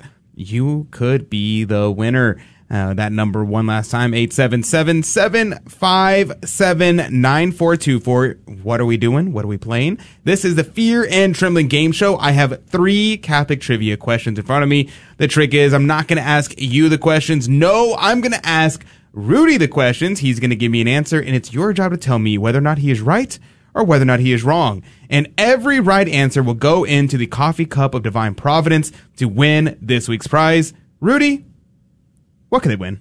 Praise be to God. We're giving away a rosary of charity and two pocket prayer books. This is all thanks to our sponsor this week, Oremos Studio. Oremos Studio helps to increase devotion in the family and love for our Catholic faith through the aid of traditional Catholic devotional products for the home. Now I love this. Liturgical living. It's a whole thing, you know? It's it's it's something that we have to take back, kind of like Halloween. Now they design all of their products, they create prototypes, they oversee manufacturing for the ones that they don't fabricate themselves, like the prayer books. Their products are designed with fine materials to withstand daily use as well as being beautiful and to inspire devotion. Not to mention, they may even become heirlooms, so they're heirloom quality. Currently, they offer handmade rosaries, rosary kits, English and Latin pocket prayer books, and homemade 100% beeswax candles for the three days of darkness. They will soon offer Spanish and Latin pocket prayer books, as well as DIY altar statue niche kits, which the family can build together, or the kids can make them on their own. Their website is oremos.studio. So if you're thinking, oh, is it .com? Is it .net? No, it's oremos.studio. Welcome to 2023. There's no .coms anymore. You can actually pick websites like that. Oremos.studio is the website. Thank you so much, Oremos Studio. You know, uh, do you is it required that whenever you go to it, you say Oremos.studio? No, that's only on, you know, pontifical high mass days. Oh, okay. Uh, all the other days you say Oremus, and then you turn around. you Turn to the altar. I see. I understand. You know, it's cool. The one of the creators of these um, beautiful home altar kits. He actually is a professional architect. Wow. Yeah. Yeah, I thought about making a, a, a kit to give away. I thought at one point that I would open up a, a, a store and do my own thing, but ooh, it's a lot of work. And altar kits are hot. Those Yeah. are those things are really it's cool. Beautiful. I'm looking at it right now, and I'm like, oh my goodness, I kind of, I kind of want to buy one. I wonder if I can just like trick him into just giving me one, because they're they're really beautiful. And their prayer books, I'm like, whew, high quality. I like it a lot. So I'm pretty excited. Whoever gets to uh, win this prize is going to be very happy with it. Thank you to Oremus.studio for generously sponsoring our game show. Uh, joining us right now is David. Good morning to you, David. Good morning. How are you? I'm doing great. Praise be to God. I'm doing even better now that I'm hearing your voice. Now, do me a favor, David. Can you turn your radio down for me? It is down. Awesome. Awesome. Thank you very much. Now, David, uh, where are you? Uh, where are you calling in from? I'm calling in from San Antonio. Got my three kids in the car. We're just headed to school. Praise be to God, San San Antonio. Antonio. Oh my goodness, what a, what a grace! Three kids in the car too. Um, so you have a team. It's a it's a team effort game today. I'm hearing. So praise be to God. And what's the age range there? Uh, well, I've got in the car with me. I've got my son. He's 11. He's he wanted me to call in. Uh, daughter nine, daughter six, and then I've got two more at home. Wow. Praise be to God. We love to hear it. Big family. A small Nice. Catholic family we have there. Um, we'd love to hear it. We love to hear it. Now, that's a pretty amazing thing that your uh, your son over there wants to uh, be on the show. So praise be to God. I think he would love this prize if he is drawn out as the winner. Uh, but David, I am sure you all have heard the show before. Are you all ready to play the game? We are ready. Awesome, awesome. Then let's jump into it. I know that you have uh, three theologians in the car, so I'm sure y'all get three for three today, but we'll find out. Rudy, question for you. Which angel appeared to Zachariah or Zachary to announce the birth of John the Baptist?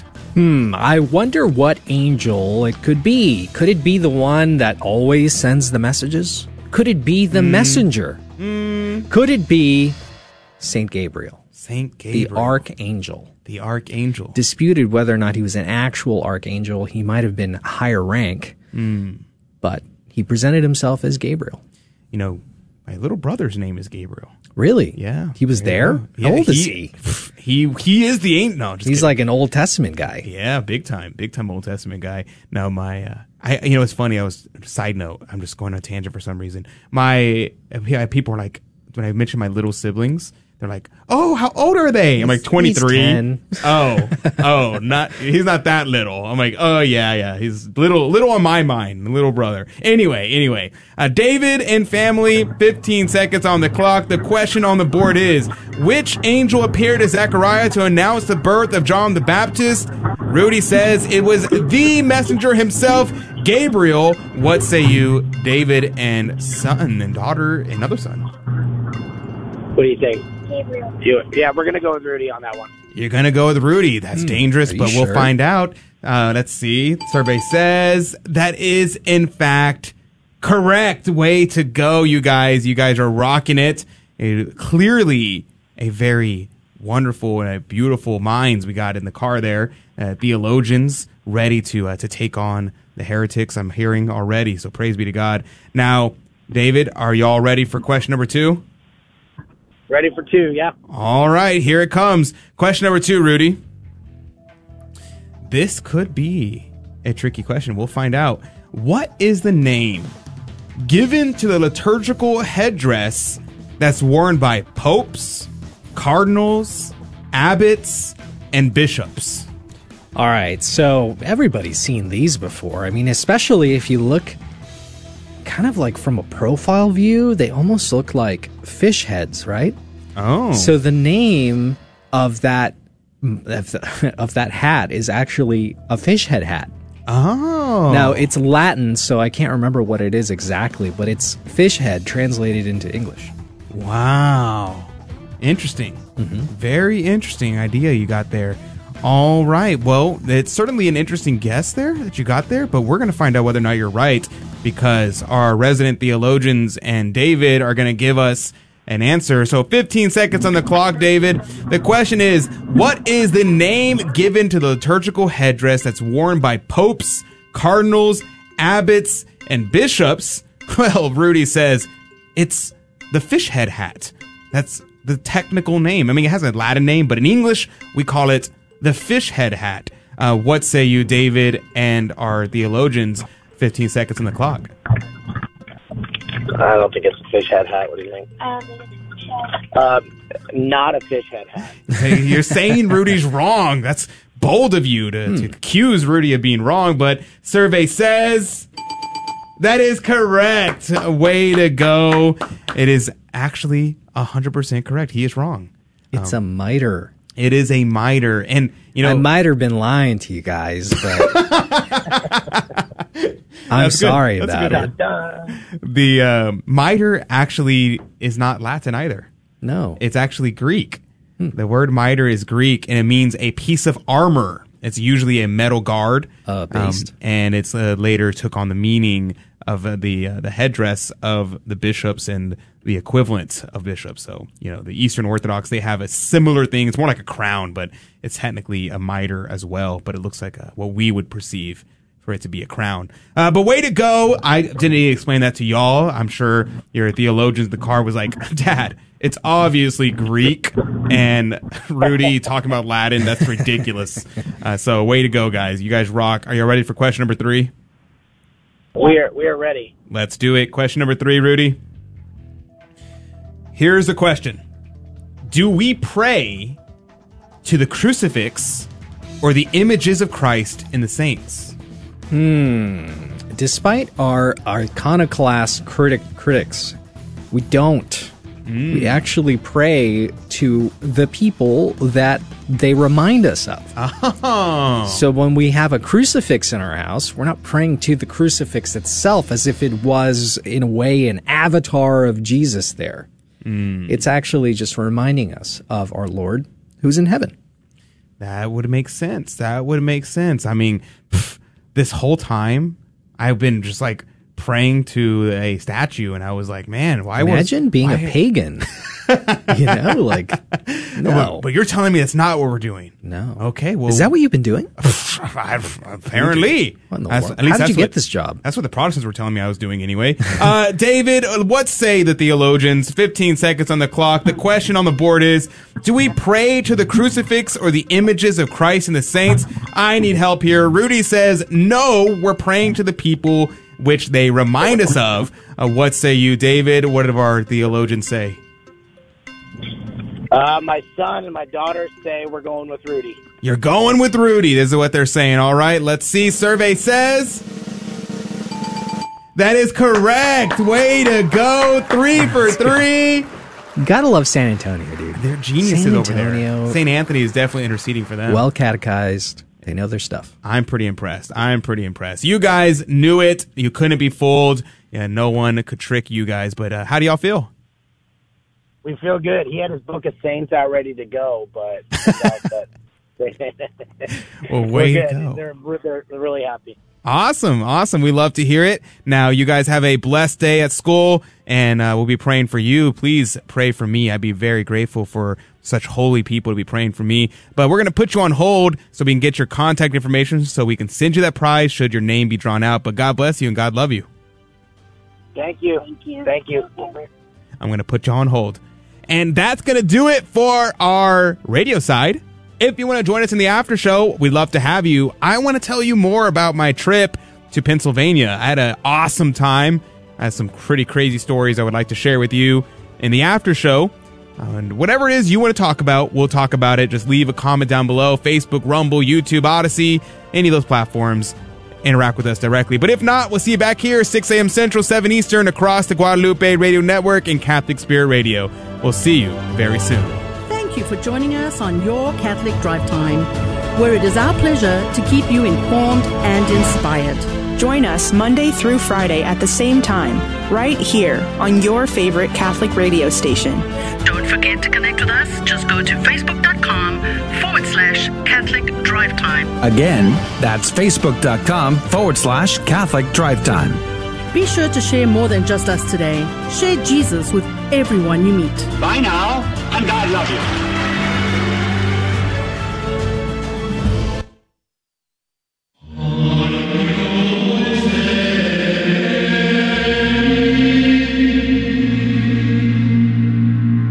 The Guadalupe Radio Network now brings you the Holy Sacrifice of the Mass from the chapel at Our Lady of Corpus Christi in Corpus Christi, Texas. Today is Tuesday in the 30th week of Ordinary Time. We celebrate this holy sacrifice of the Mass for all those joining us on Guadalupe Radio, online, and those here present. All the world is God's own field, fruit unto his praise to yield. Wheat and tares together her sown, unto joy or sorrow grown. First the blade and then the ear, then the full corn shall appear. Grant, O harvest, Lord, that we wholesome grain and pure may be. In the name of the Father, and of the Son, and of the Holy Spirit, the Lord be with you. My brothers and sisters, let us acknowledge our sins and so prepare ourselves to celebrate the sacred mysteries. I confess to Almighty God and to you, my brothers and sisters, that I have greatly sinned in my thoughts and in my words, in what I have done and what I have failed to do, through my fault, through my fault, through my most grievous fault. Therefore, I ask Blessed Mary, ever Virgin, all the angels and saints, and you, my brothers and sisters, to pray for me to the Lord our God. May Almighty God have mercy on us, forgive us our sins, and bring us to everlasting life. Lord, have mercy.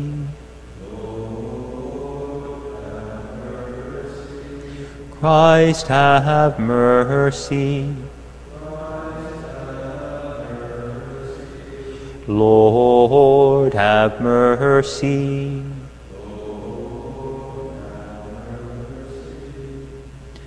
Let us pray. Almighty, ever living God, increase our faith, hope, and charity, and make us love what you command, so that we may merit what you promise. Through our Lord Jesus Christ, your Son, who lives and reigns with you in the unity of the Holy Spirit, God, forever and ever. Amen.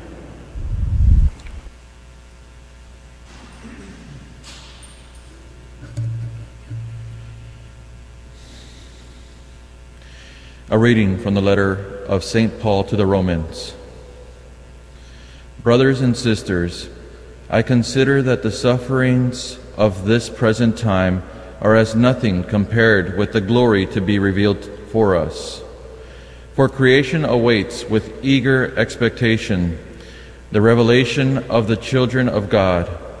For creation was made subject to fertility not of its own accord, but because of the one who subjected it, in hope that creation itself would be set free from slavery to corruption and share in the glorious freedom of the children of God.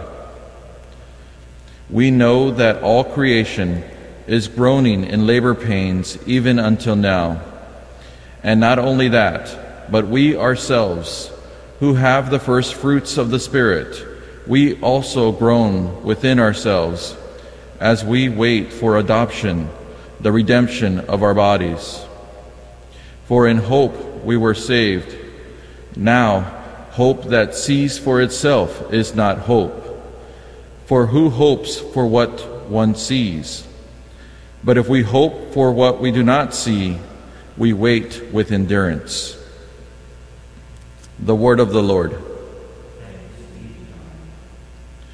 The Lord has done marvels for us.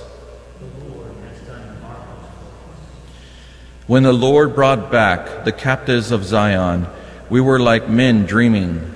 Then our mouth was filled with laughter, and our tongue with rejoicing. The Lord has done marvels for us. Then they said among the nations, The Lord has done great things for them. The Lord has done great things for us. We are glad indeed. The Lord has done marvels for us. Restore our fortunes, O Lord, like the torrents in the southern desert. Those that sow in tears shall reap rejoicing. The Lord has done marvels for us.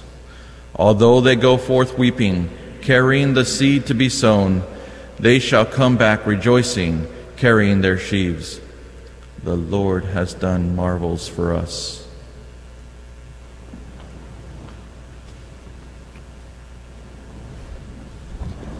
Alleluia, Alleluia, Alleluia.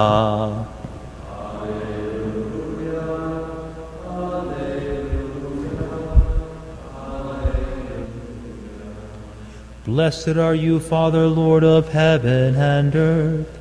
You have revealed to little ones the mysteries of the kingdom. Alleluia, Alleluia, Alleluia. The Lord be with you.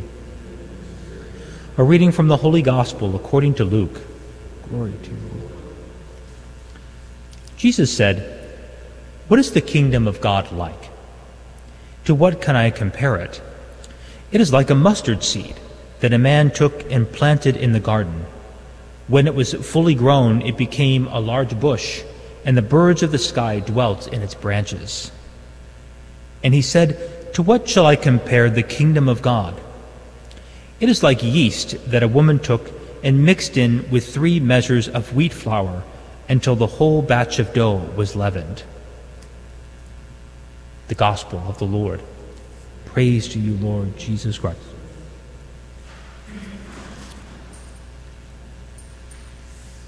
In that splendid reading from the letter of St. Paul to the Romans, he speaks about the eager expectation that creation, even creation has, awaits our redemption.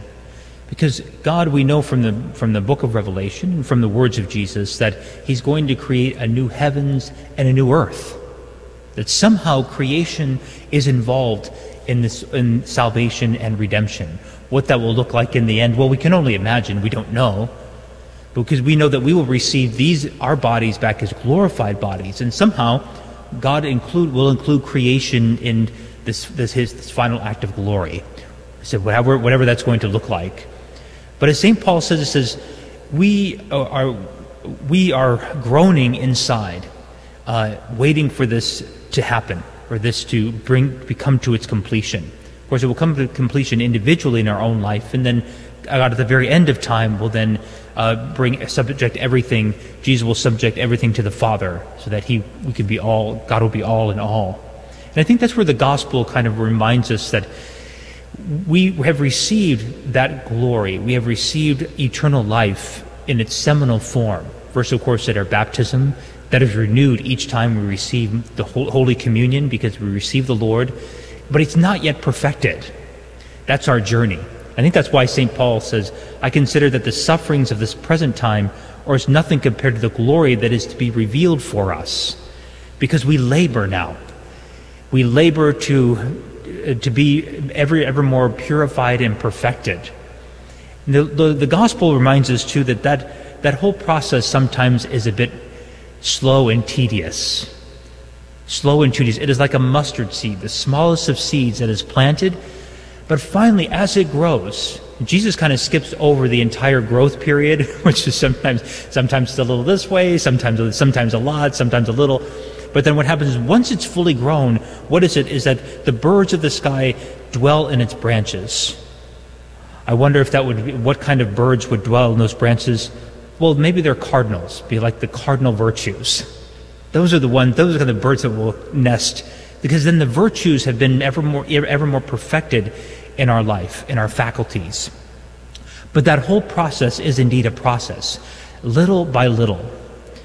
So that maybe there's two extremes that we want to avoid. The one is that we become impatient. We become spiritually impatient. We want to be holy right now. Well, no, we want to be holy yesterday. And I don't understand why it's not happening. And so we become impatient. And then sometimes we, we, we might be tempted to give up. There's a kind of spiritual gluttony that happens with that, that we want to avoid. You know, sometimes we just we try to fill ourselves with all kinds of things because we want to be holy right now. Right now. And Jesus is saying, okay, no, we're just going to work on this one thing. this one thing right now. We'll, we'll move on to these other things. Let's just focus on one. So the spiritual gluttony, we want to avoid that. But then we also want to avoid the other side, which is spiritual sloth, or doing nothing, or in fact just waiting for everything to happen. We have to do our part. We labor, but the sufferings that we undergo in that labor is nothing to be compared to the glory that we will be revealed for us. So we, we must do our work, our mission. So we don't want to fall between those two extremes, but right in the middle, that God has us right where we are right now, and He wants to do amazing and beautiful things in us and through us. And that we simply have to be docile to Him and respond to His grace by doing what He asks us to do. That requires us to be attentive to the voice of the Lord. Because that little seed that is planted, or that little good that we do, that small virtue that we try to grow in each day, will start off as something very small, but like the mustard seed, or like the, the, the grain of, of leaven that is put into the dough, it will rise. And so will we at the last day. It will rise. We'll become gradually, we will come to that perfection. And God, of course, through His grace and the Holy Spirit working through us, will accomplish that for which He has called us. May God, who has begun the good work in us, bring it to completion. Maybe He bring it into completion in His time. We need to be patient with the Lord, but also to respond generously to His grace when He calls us. For we, brothers and sisters, are saved in hope. For hope, for who hopes for, for what one sees?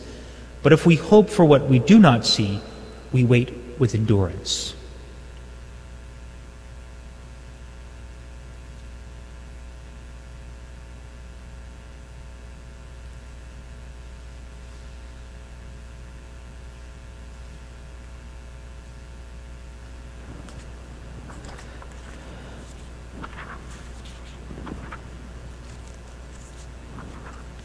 To God, the Father Almighty, dear brothers and sisters, may every prayer of our heart be directed.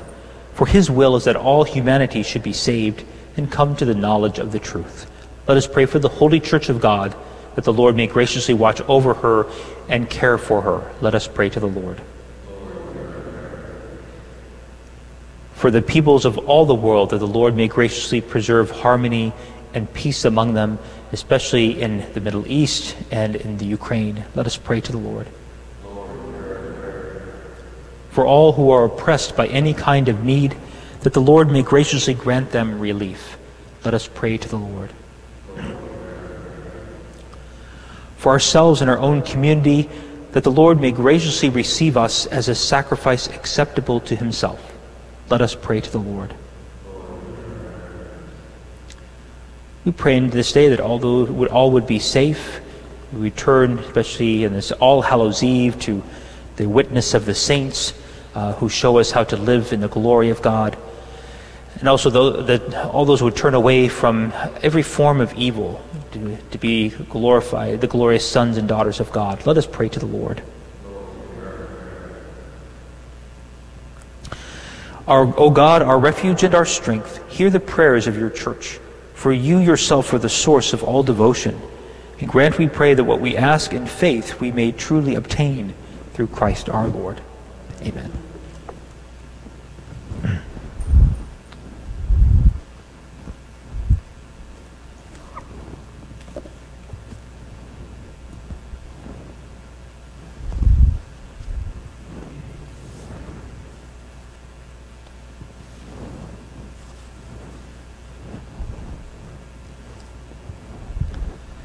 Blessed are you, Lord God of all creation, for through your goodness we have received the bread we offer you. Fruit of the earth and work of human hands, it will become for us the bread of life.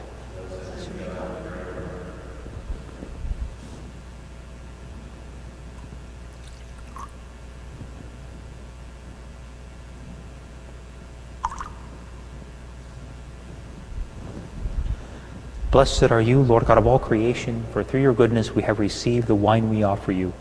Fruit of the vine and work of human hands will become our spiritual drink. Blessed be God.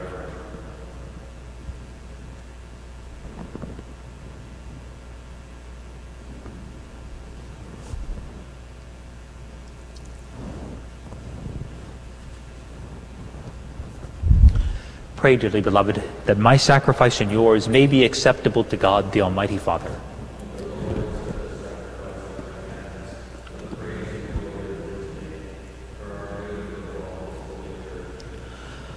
Look, we pray, O Lord, on the offerings we make to your majesty, that whatever is done by us in your service may be directed above all to your glory, through Christ our Lord. The Lord be with you. Lift up your hearts.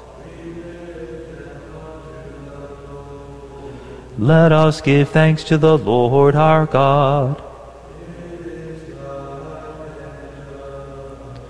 It is truly right and just, our duty and our salvation, always and everywhere to give you thanks, Lord, Holy Father, Almighty and Eternal God.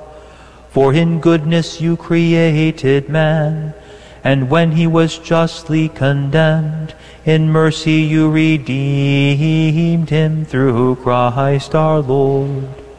Through him the angels praise your majesty, dominions adore, and powers tremble before you.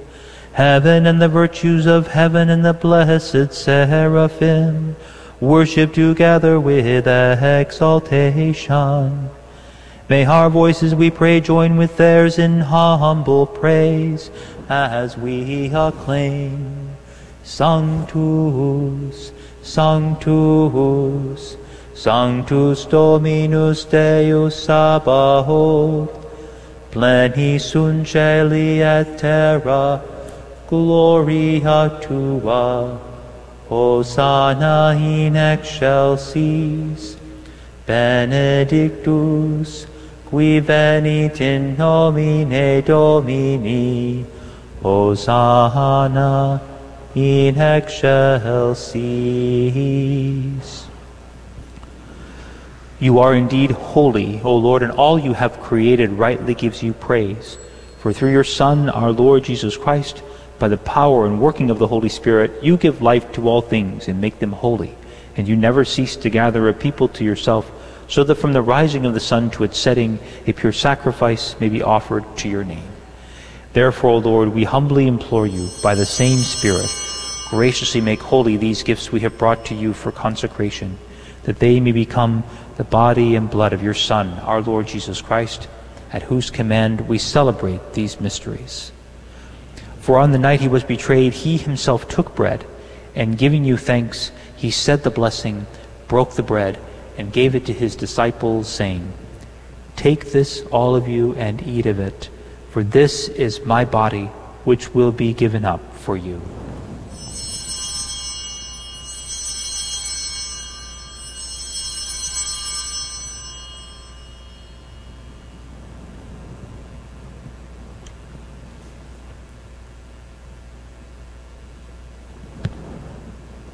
In a similar way, when supper was ended, he took the chalice, and giving you thanks, he said the blessing, and gave the chalice to his disciples, saying, Take this, all of you, and drink from it, for this is the chalice of my blood, the blood of the new and eternal covenant, which will be poured out for you and for many for the forgiveness of sins.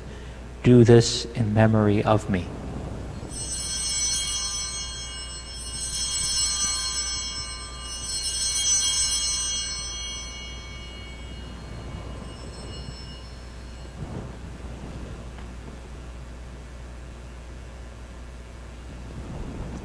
The mystery of faith. Save us, Savior of the world, for by your cross and resurrection you have set us free.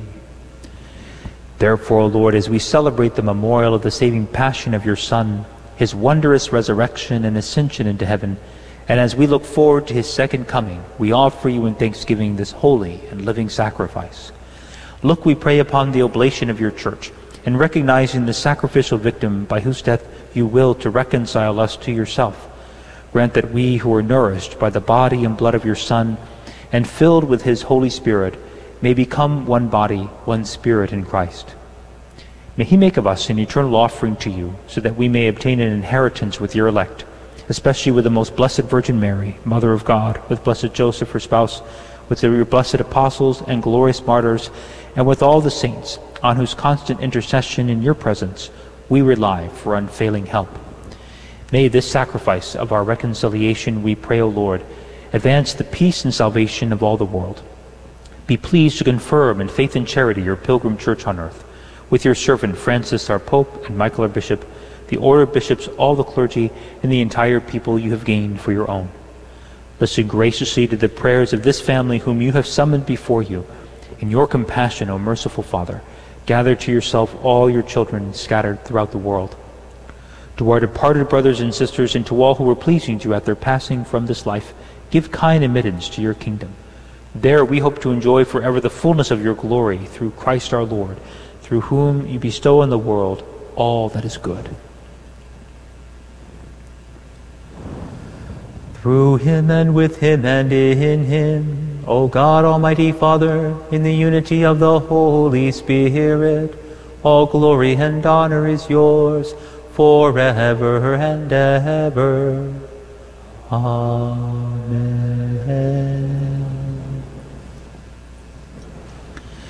At the Savior's command and formed by divine teaching, we dare to say, Our Father, who art in heaven, hallowed be thy name. Thy kingdom come, thy will be done, on earth as it is in heaven. Give us this day our daily bread, and forgive us our trespasses, as we forgive those who trespass against us.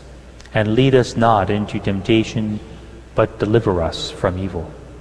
Deliver us, Lord, we pray, from every evil. Graciously grant peace in our days that by the help of your mercy we may be always free from sin and safe from all distress, as we await the blessed hope and the coming of our Savior, Jesus Christ.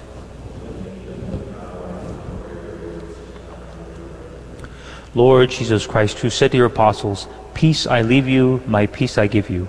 Look not on our sins, but on the faith of your church, and graciously grant her peace and unity in accordance with your will, who live and reign forever and ever. Peace of the Lord be with you always. Let us offer each other the sign of peace.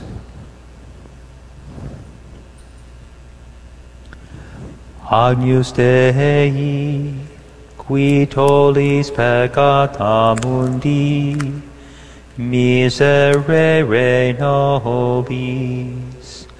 Agnus Dei, qui tollis peccata mundi, miserere nobis. Agnus Dei, qui tollis peccata mundi, dona nobis pacem.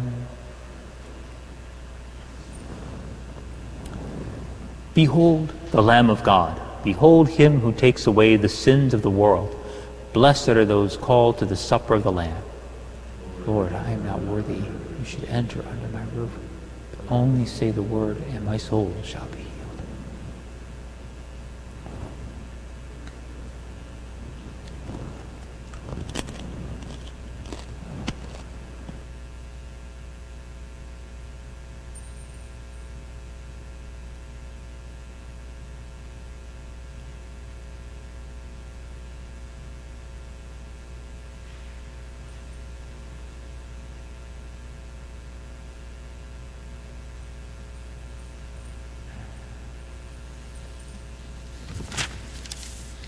For those unable to receive communion and those joining us online and through Guadalupe Radio, let us pray together the act of spiritual communion. My Jesus, I believe that you are present in the most holy sacrament. I love you above all things, and I desire to receive you into my soul. Since I cannot at this moment receive you sacramentally, come at least spiritually into my heart.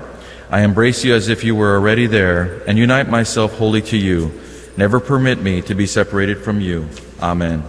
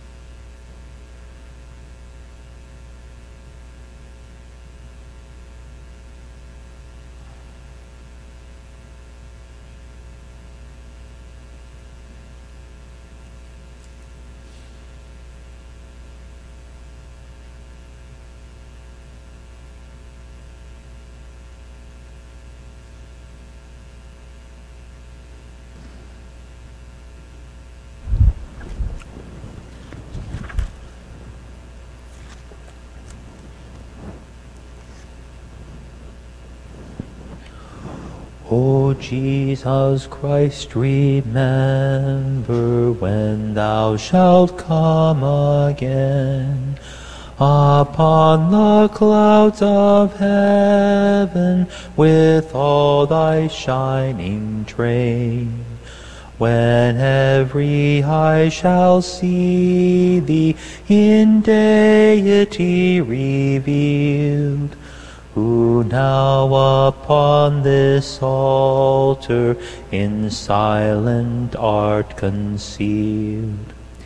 Remember then, O Saviour, I supplicate of thee, that here I bowed before thee upon my bended knee that here I owned thy presence and did not thee deny, and glorified thy greatness, though hid from human eye.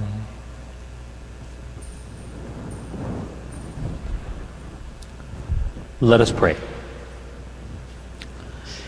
May your sacraments, O Lord, we pray, perfect in us what lies within them, that what we now celebrate in signs we may one day possess in truth through Christ our Lord.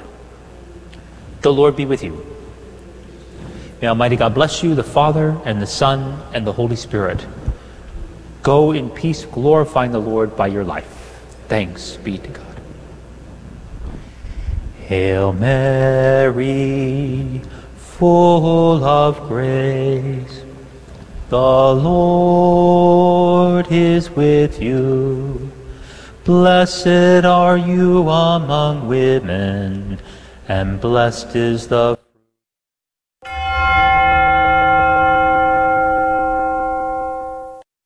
Saint Michael the Archangel, defend us in battle. Be our defense against the wickedness and snares of the devil. May God rebuke him, we humbly pray. And do thou, O Prince of the heavenly host, by the power of God, thrust into hell Satan and all the evil spirits who prowl about the world, seeking the ruin of souls. Amen. Prayer of Deliverance. Almighty God and Father, we beg Thee, through the intercession and help of the archangels, Saint Michael, Raphael, and Gabriel, for the deliverance of our brothers and sisters who are enslaved by the evil one, from anxiety, sadness, and obsessions. We implore Thee, deliver us, O Lord. From hatred, fornication, and envy. We implore Thee, deliver us, O Lord. From thoughts of jealousy, rage, and death. We implore Thee, deliver us, O Lord. From every thought of suicide and abortion. We implore Thee, deliver us, O Lord. From every form of sinful sexuality. We implore Thee, deliver us, O Lord. From every division in our family and every harmful friendship. We implore Thee, deliver us, O Lord. From every sort of spell, malefice, witchcraft, and every form of the occult. We implore Thee, deliver us, O Lord. Thou who said, Peace I leave with you, my peace I give unto you. Grant that through the intercession of the Virgin Mary, we may be liberated from every demonic influence and enjoy thy peace always. In the name of Christ our Lord. Amen. Celebrating the culture of life. This is the Guadalupe Radio Network, radio for your soul.